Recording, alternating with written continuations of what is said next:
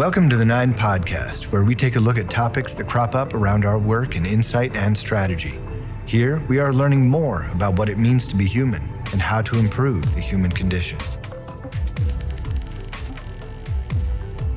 If we know who we are, why aren't we acting like it? This is the question that has come to mind for all sorts of reasons. Uh, personally, you know, I've watched my own behaviors get away from who I would hope that I am. Um, and in watching the drama of the American election unfold, you know, we hear all the time, this is not who we are. And of course, uh, in the work that I do with a number of brands, uh, the brand will tell me who they think they are. Uh, and yet, we can look at the way they are behaving, the types of messages they put out, the products they put out, and services and whatnot. And you can see a gap pretty easily. And it, it also puts me in mind of a Maya Angelou quote. Let me make sure I don't uh, butcher this. She says, When someone shows you who they are, believe them the first time. People know themselves much better than you do. Now, I know I'm going out on a thin limb, disagreeing, at least partially, with what Maya Angelou has said. But I don't think it's necessarily true that people do know themselves much better than you do.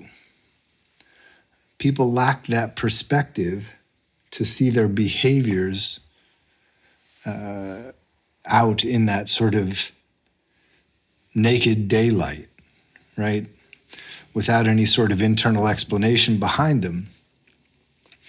I think sometimes uh, by observing another person's behavior or a brand's behavior or a democracy's behavior, um, you have in some ways a clearer line of sight than does the person or brand or government uh, into who they are uh, themselves.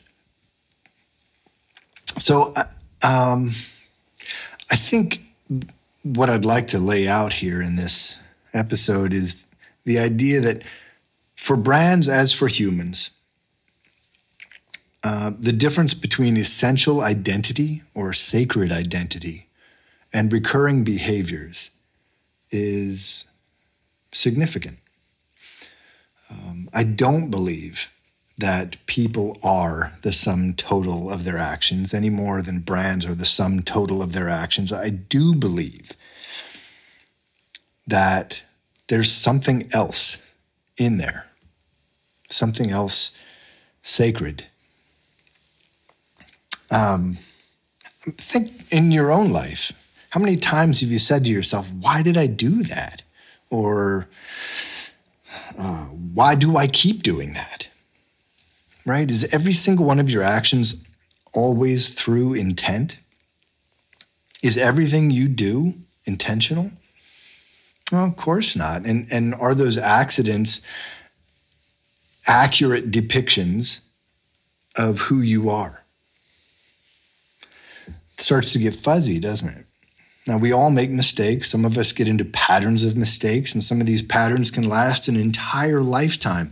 So, how do we dig our heels into the dirt? How do we put our eyes onto that guiding star and make the change or the changes that bring our behaviors into alignment with our identity? Uh, that mention of the word star reminds me of something I saw from Susan Cain recently. The, she's the author of that seminally influential book, Quiet. If you haven't read it, I recommend that you do. But she suggested that when we are out of alignment, we should open up a new document and at the top of it, write the words or type the words if you're um, doing, this, doing this digitally, write the words True North and keep looking at those words and start to write down what matters. What, what matters to you, not to anyone else, but what really matters to you. And I thought that was interesting because what she's injecting into this gap between identity and behaviors is this idea of the sacred, um, this idea of this sort of stillness at the center of all of us. Another way to think about this, and I've, I've sort of been ruminating on it, is what if we organized our behaviors into a few categories? One category might be tendencies. These are things that we do from time to time. We just find ourselves doing it, or maybe we're tempted to do it. Another would be habits, things that we do uh, without necessarily intending to do them, but we do them regularly, right? So that might be uh, biting your nails, uh, or um, what's another one? Could be, uh, you know, leaving your keys in the same place all the time. It's just, you don't even think about it, it's just what you do. Um, and the third category might be uh, intentional efforts. I might lump routine into that. But these are things that you want to do, you intend to do, you know that you have to do it, and so you, you make up your mind to do it. So those categories would be tendencies, habits, and intentional efforts. And then once you've organized your behaviors into those categories, ask these questions Does this behavior grow me? Does it connect me more deeply into my nature? That's that first question. Does it basically is it good for me? Um, secondly, in what contexts does this behavior show up and why? Because obviously, context uh, dramatically informs the way we behave. And thirdly, maybe most importantly, what aspect of who I am is showing up in this behavior and also what aspects might be missing.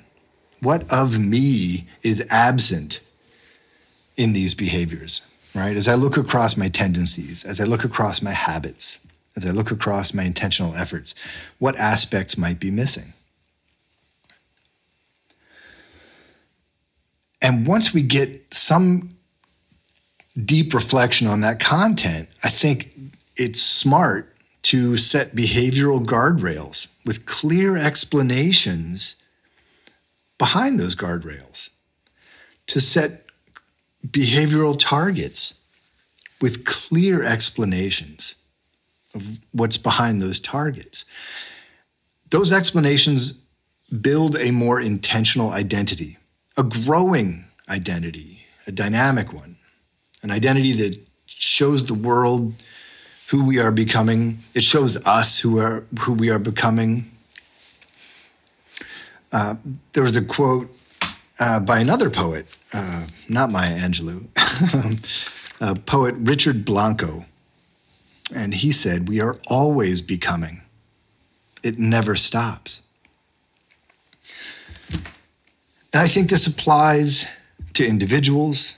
I think it applies to brands. I think it applies to government. This difference between identity and behavior, this gap, right? If we know who we are, why aren't we acting like it? Um, it's such an important question. I'll leave you with this uh, quote from Dexter Palmer from his novel Version Control. Being is always becoming. People change, and stay the same. What is true for our bodies is also true for selves. Even the most honest person has many faces, none of which are false. Thanks for listening to the Nine Podcast. To learn more about Nine, check out our site at ixcompany.com. Hope you've enjoyed today's episode. If you like what you're hearing, be sure to subscribe and tell a friend.